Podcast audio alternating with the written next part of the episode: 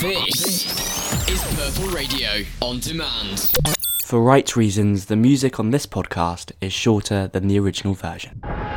You're listening to Purple Radio, Durham student radio station. I think the most important thing and best piece of advice is life is real short. You have to stick to your guns. You have to find something that you can do. And you can change it. You can influence it. You can you can build your own things that other people can use. For me that's thrilling. Something really good happens. Doing something you passionately believe in rather than half your life doing nothing. I know you may try to argue with that, but you can't. Uh, and we don't have time to spare. Visit www.purpleradio.co.uk to find out more about season 2 of Videotape. Thank you very much.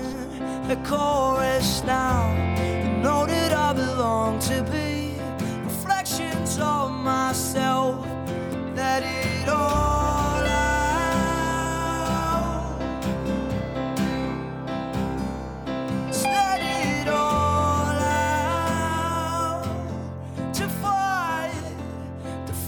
Good afternoon from Videotape on Purple Radio's very own Christmas special. You're listening to Luca Patalis. The time is just after three, and today I'm joined by Lou Bedford, founder of the Sockstar Project, an environmental conservation organisation with a simple focus to support wildlife rangers who protect endangered species in Africa and Asia. Welcome to the programme, Lou. Yeah, thanks for having me. Firstly, can you tell us what your organisation, your project is that you're doing at the moment? Yeah, so the Sockstar Project is a non-profit organisation. Um, we focus on the basic needs of wildlife rangers, so that can be anything from boots uh, to gloves to beanies, socks, um, even feminine hygiene products. Um, things that may often get overseen by larger non-profits, but are really uh, important to every ranger across Africa and Asia themselves. At the moment, we're in Zambia and Zimbabwe, um, but we're also in negotiation at the moment uh, to be in India as well uh, over the Christmas period, which would be really interesting for us um, and something a bit different. Um, and for our audience, I think it's important to realise that endangered species don't just exist within southern Africa. You know, the world has so many um, from across the Americas, Africa, Asia um, Europe as well. Um, and so for us to move into a new continent is extremely exciting. You know, what was the sort of inception of the project? When did it start? How did it start? Um, it started um, off a story actually. It was at a dinner table at home, and uh, my mum, who was also in conservation, mentioned to me that um, when she was um, looking at one of the projects uh, that she works with, uh, one of the rangers uh, only had half a sock on their foot. Um, and instead of sort of laughing it off, it was more of a, an embarrassment um, to him. Uh, and as she relayed this story to me, I thought, you know, there's so much more that can be done for, for basic needs of wildlife rangers. Um, and then in December in 2017, um, I decided that um, I would go and speak to a few friends and we are going to fundraise for 100 pairs of socks. 20 of them were from my wardrobe, uh, 10 from my brother's, uh, and very quickly, you know, 100 pairs of socks were uh, all boxed up and ready to go out to Zambia, um, where they went the following month. Um, and it was just a really simple pilot project uh, that made sure that we knew that we were looking after rangers um, in a tiny, tiny way. Um, you know, one of the most basic ways um, is to make sure their feet are dry and warm when it's extremely cold weather in the mornings in Africa, uh, and also just something that should never, never have to come to that. But uh, the response to that was amazing. People were so um, grateful on the ground, but also people that um, kind of understood the idea were really complimentary. Um, and I left it for a while until I realised actually there's so much more that could be done. Um, and then, yeah, on that realisation, decided that um, I'd start a project. I didn't know it'd be called the Sockstar Project until much later. Uh, and then at the time, uh, a really, really simple um, aim was just to try and support those rangers again uh, with other things. So um, yeah, with beanies and gloves, and we did that, and suddenly we realised that this is a really simple model um, that we could grow, uh, and we have grown that now, which is extremely exciting. Uh, and yeah, and now we're in a different country. We've got a different range of projects that we're partnering with, um, and there's so much more that comes with uh, doing, you know, making a meaningful difference. I think conservation is one of these entities where you can try and make big difference and make none at all. And so try and make simple difference for us is really uh, really rewarding actually. Um, it's one of the most rewarding things I've done, um, knowing that we're not changing the world, but we're changing one person's life just for that week and making them feel that they're really valued by someone that they'll never meet.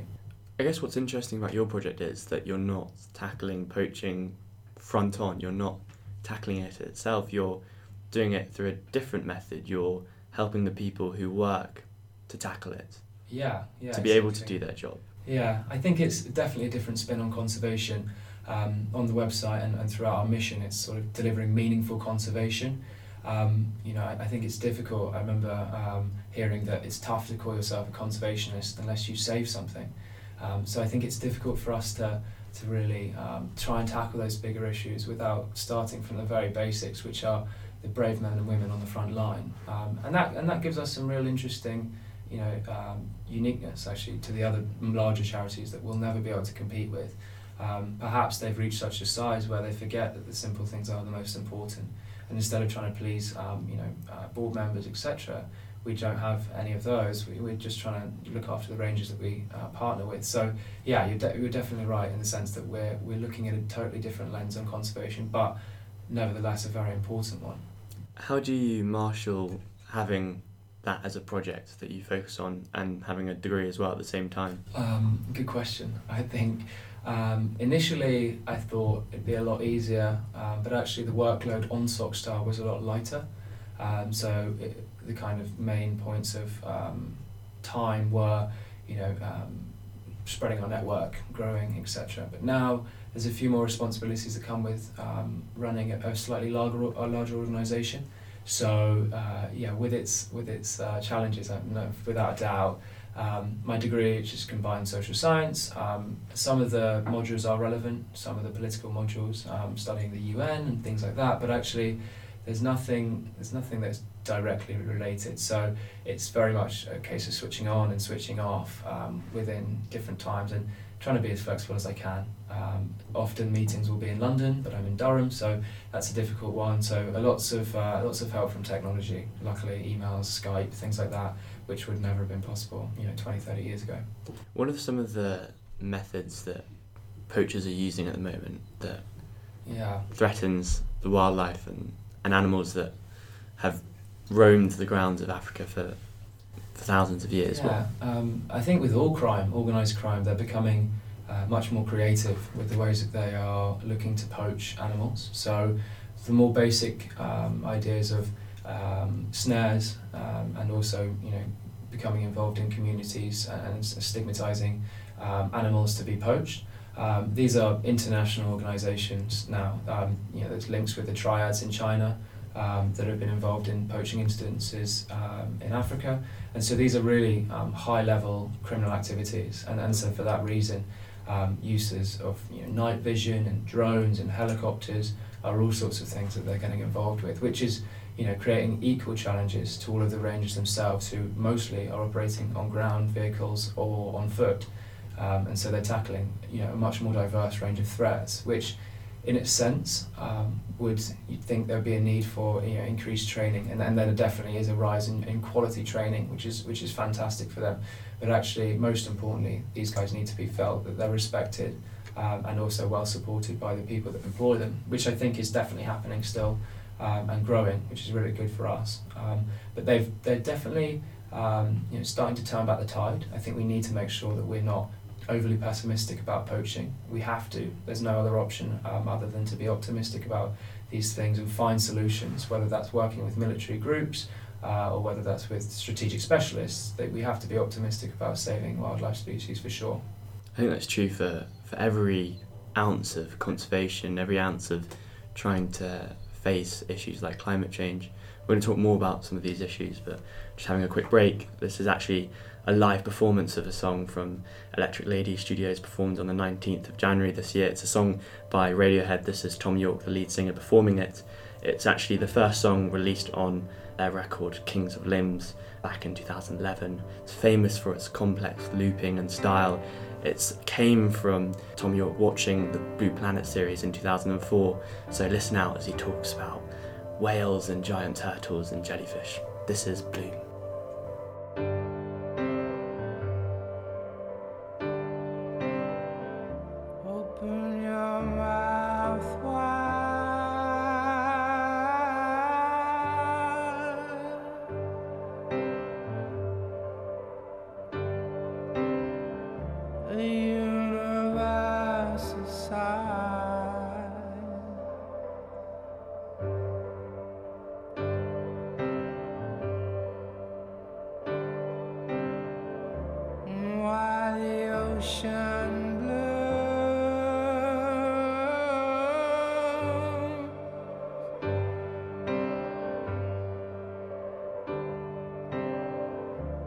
It's what keeps me alive.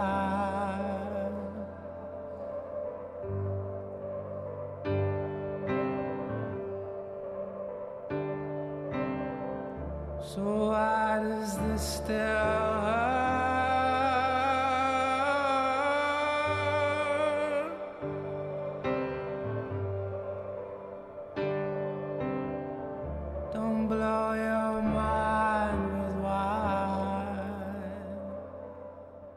Now to talk about the scale of this project, about how you're you're trying to move it forward because it's a young project. It started officially in May, is that right? Yeah, that's right. Yeah, yeah. And now you're trying to take it forward, and how are you going to do that? Yeah, so I think um, when we're looking at how we can scale projects like these up, and especially, um, you know, I'm only young, so I don't have too much experience in, in scaling non-profits, which I'm, uh, I'm happy to say. Uh, but for us, uh, we need to make sure we scale sustainably. So every ranger that we support once, we'll make sure that we support for a lot longer. Um, we don't want to ever have an occasion where we're supporting rangers for just a year and then the following year they receive no extra support. Um, so that's making sure that we're getting a good grounding in the projects that we already partner with first before we move on to second and third, fifth projects, etc. Um, but for us, um, we've got a very simple message, and so scaling that up shouldn't be a big problem. Our message is uh, if you're a wildlife ranger anywhere in the world, we want to support your basic needs, um, and if, if they're not supported already. Um, and, and that's a very scalable uh, message, I think. So when we're trying to connect with larger funding or larger communities uh, or projects, we just have a very simple message: is if, if your rangers aren't supported as well as they could be, we'd like to help. Um, so that's kind of the the main mission of ours, and, and how we can scale that mission up is via you know several different ways. I'd say one of the first ones would be collaborations. So that might be either with larger charities who want to help and, and access funding from us, but also with us, so that we can share our vision to support wildlife and ecosystems via the wildlife ranges. Um, another way would be collaborating with larger brands. So that's something we've been working on quite heavily recently. Is that collaborating with brands, um, larger sort of sportswear or activewear brands, um, can be a really good way of, um, of accessing um, funding, but also support for wildlife rangers. There's a clear, tangible relationship between, you know, suppliers of um, football boots or football, uh, ranger boots, uh, or similarly socks for basketball players and socks for rangers. Um, so that tangible world is really important for us uh, to access, you know, and, and get relationships that people can see. Um, so hopefully larger brands will, will get on board with us. Um, in next April, we've got an event um, in London um, supported by the EY Foundation, which is one of our corporate partners. Um, and that's going to be really exciting, I think. It's where we bring 50 or 60 uh, corporate execs um, from different worlds of life. So that could be from um, merchandise like Nike, Adidas, that can be from um, non profits themselves, or that could be startup experts as well and we're going to put them all in a room and hopefully when we come out of that room we've got people that um, you know really want to tackle the issue that we're trying to solve um, and I think our message is quite inspiring because the results can be seen so quickly. Um, I think you know theoretically we could have our results delivered over 24 hours from London to Lusaka or, or similar. Um, so I hope people get on board with that. Um, but also being young we're riding the wave of that youth environmental um, activism uh, sector, which is you know basically chaired by Greta. Um, but there's so many options for us as, as young uh, as a young non-profit to make sure that people feel that they should be supporting the youth. Um, so I think that's another really key thing for us is to make sure that we ride that wave um, for as long as we can, uh, because it will be very fruitful, I think. And and people definitely favour me. Uh, when I go into meetings because I'm younger. You know, there's no ulterior motive for me. I'm not taking a salary um, from what I do. I'm just genuinely so passionate about the work that we're doing with Rangers um, that for me, uh, I feel that lots of people will take take uh, take me under their wing. But that can change though, because you're not going to be at university forever. You're not going to be a student No. forever. Are you concerned about how that view might change, and Sure. how, in the context of riding and building up a project like you are, how that could drastically change the way in which you have to go about setting up something like this? Yeah, sure. So I think we have to be very careful in the way that we manage our sort of expectations of the future. Um, we've sort of strategically placed ourselves in connection with a lot of larger charities, which is important for us to know that if I do graduate and, and won't be able to run this full time, then we can hand it over to a larger charity to use as one of their own projects. So it'll be really exciting for us. Um, if that comes at that point, we've got um, you know the, the comfort in knowing that actually we're going to have our projects supported by a larger charity with much larger infrastructure, um, professionals that are all working in that sector. So I, I suppose uh, it's quite comfort it's quite comforting in the knowledge that when I do graduate, there'll be an option. Either it goes my way or it goes someone else's way. But um, I'll make a guarantee that it won't be going anywhere other than up uh, in that sense, which is exciting for everyone, I think. What are some of your upcoming projects? So uh, we, we're currently talking to the Centre for Environmental Research in India, which is really exciting. So that is going to be um, a project where we're looking to support uh, wildlife ranges in Mumbai, um, well, far away from Mumbai, but in Maharashtra, which is a state that um, had Mumbai inside. Um, and they uh, uh, on a on a reserve called Tadoba. Uh, and the wildlife reserve has tigers, um, but they're coming into conflict with communities at the moment in, in quite um, frightening amounts. Um, but intrinsically, these ranges are uh, accommodated in uh, a sort of dormitory style place, but the electricity uh, there is non-existent. So they wake up very early in the morning to go and uh, patrol or you know move threats to these wildlife, um, and they come back in the evening where it's dark and there's no electricity, so things are candlelit and there's no hot water. So it's slightly different um, compared to the ones that we have in Africa, which is one in Zambia and one in Zimbabwe, where we're looking much more at basic clothing um, and merchandise, um, such as beanies, um, but also um, feminine hygiene products, as I've said. Um, this is a bit more complex, but that was communicated with the needs of, of what the, the Centre for Environmental Research wanted. Um, and so that's going to be a really exciting project, and it's a slight nuance to the African projects at the moment, but nevertheless comes under the umbrella of you know supporting basic needs and, and you know Maslow's hierarchy of needs. They're probably not on the same level, but they're still both really important things, uh, and we're looking to solve those. So that's that's the project in India that's coming up. Um, I can't say too much about it yet. Um, we haven't confirmed everything, but that's a really exciting possibility. Um, and then we're going to continue to support our projects. Um, so Game Rangers International in Zambia, um, we're going to continue supporting them, which is brilliant. And then we've got National Park Rescue in Zimbabwe in Chizarira National Park, um, which is a great project all the same too, which is the conservation director is Niall McCann, who is a ex-presenter um, on National Geographic and, and, a lot of other great programs. Um, so we are looking at the moment just to grow in our own uh, what we can scale. We don't have the ability at the moment to, to look at huge projects and take on huge amount of ranges from other places only on the basis of the rate that we're looking at, like we're going to grow. Although in the future, it's very possible that uh, a big brand or a um, large corporate firm wants to sponsor a different project and will, you know, potentially look to fund with lots of money uh, a brand new project. So um, the great thing about this as a startup uh, is that there's several options. We can we can grow very flexibly. Um, so if bigger corporate brands come or corporate partners come along uh, and have you know specific wants or needs or personal requests, then we can accommodate those. So in terms of yeah, what's coming up, there's some exciting stuff. The event in April um, in London will be really exciting for us to see uh, exactly where we're at. We're, and you know, it's about a year on since we launched, so to achieve everything that we've achieved so far is great. But I think there's so much more to come in that sense, which is which is equally exciting.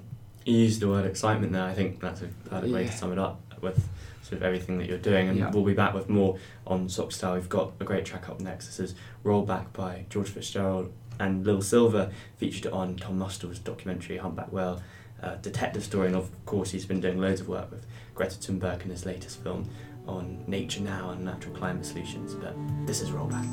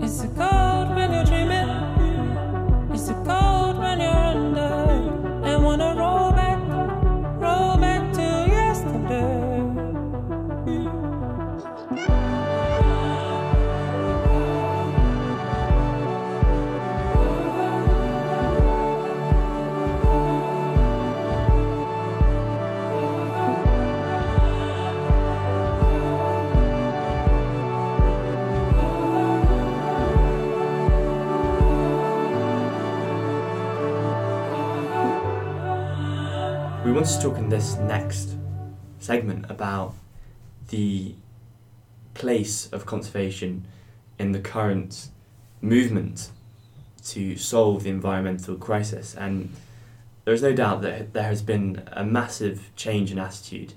And now we are of the opinion that our world is governed by climate change in every aspect of, of what we do and, and where we look.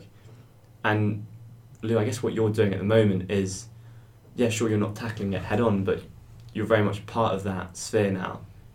And, and a group of young people like Greta Thunberg trying to trying to solve something that is so intrinsic and connected to us Mm. in many ways. Yeah.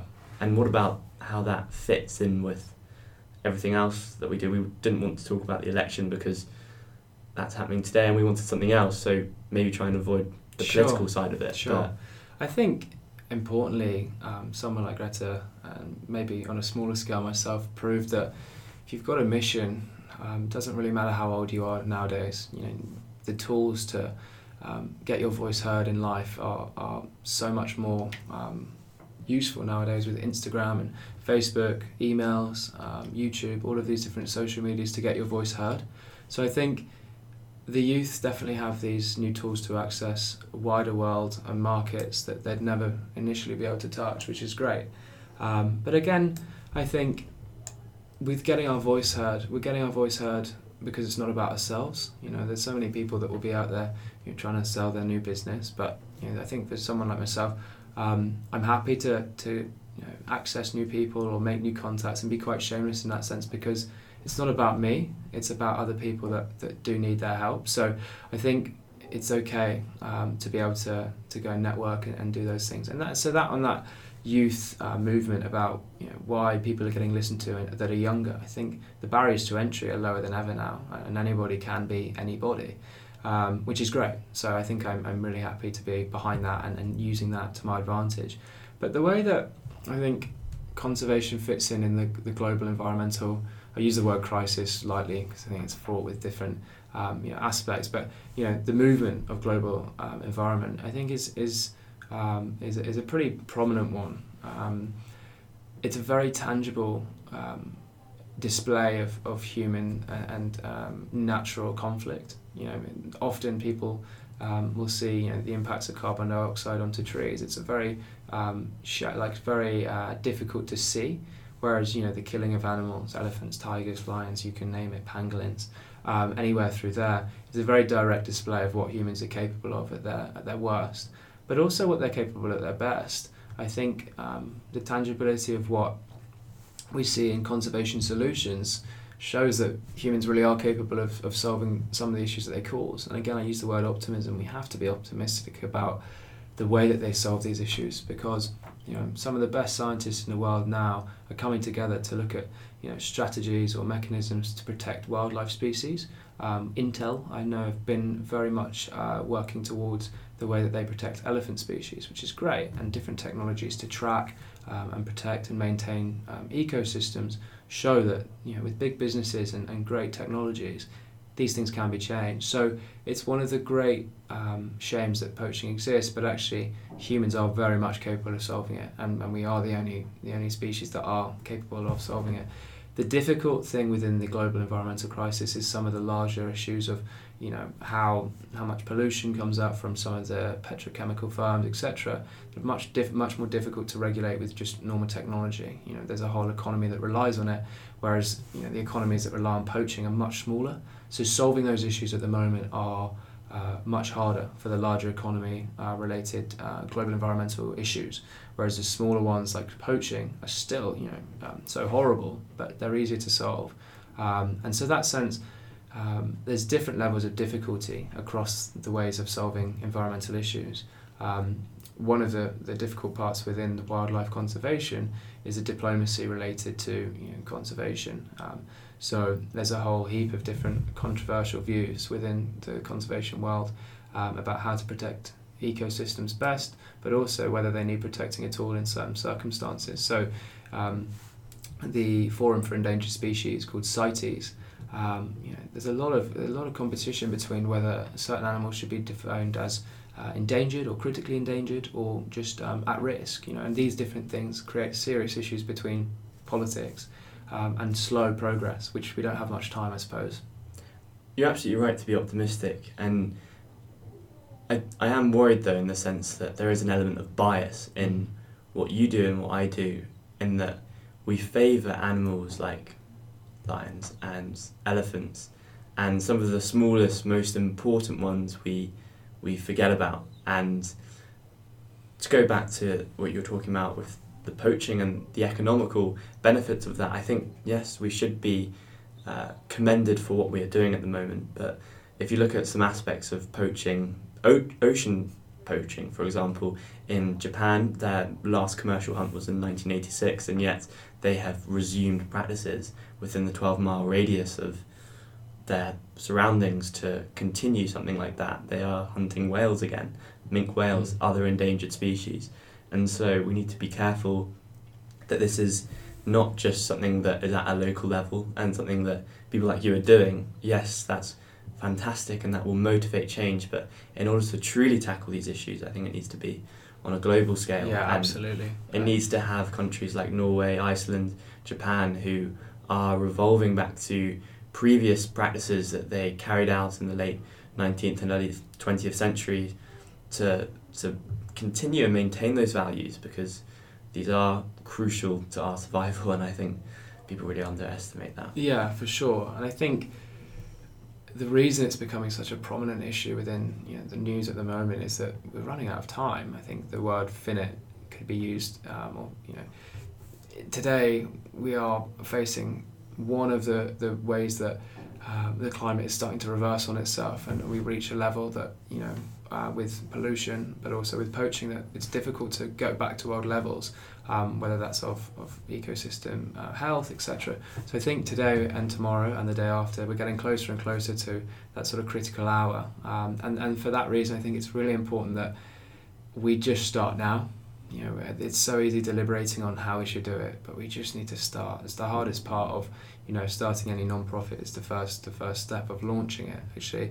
Um, and I think we just need to start today. I, maybe we started yesterday. I don't know, but for for me as a as a young individual, by the time I'm, you know, my kids are around, it will be a totally different environment that we live in.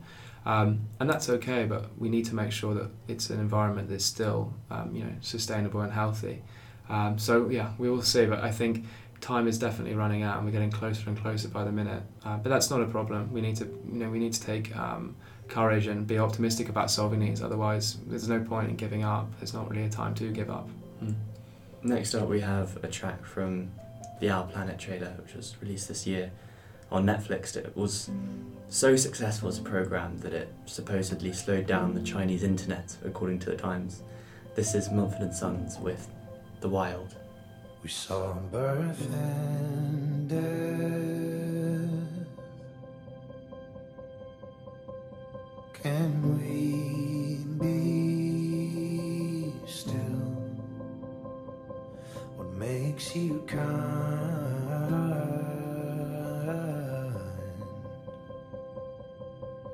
From where comes your sparkling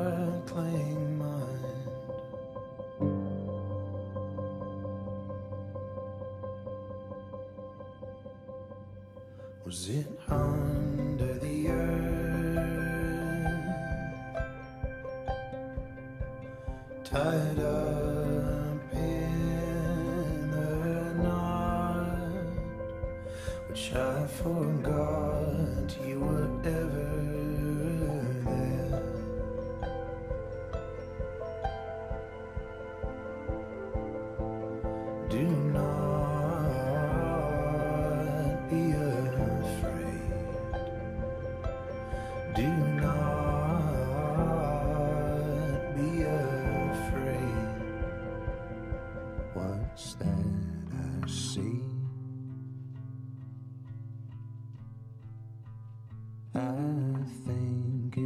wild.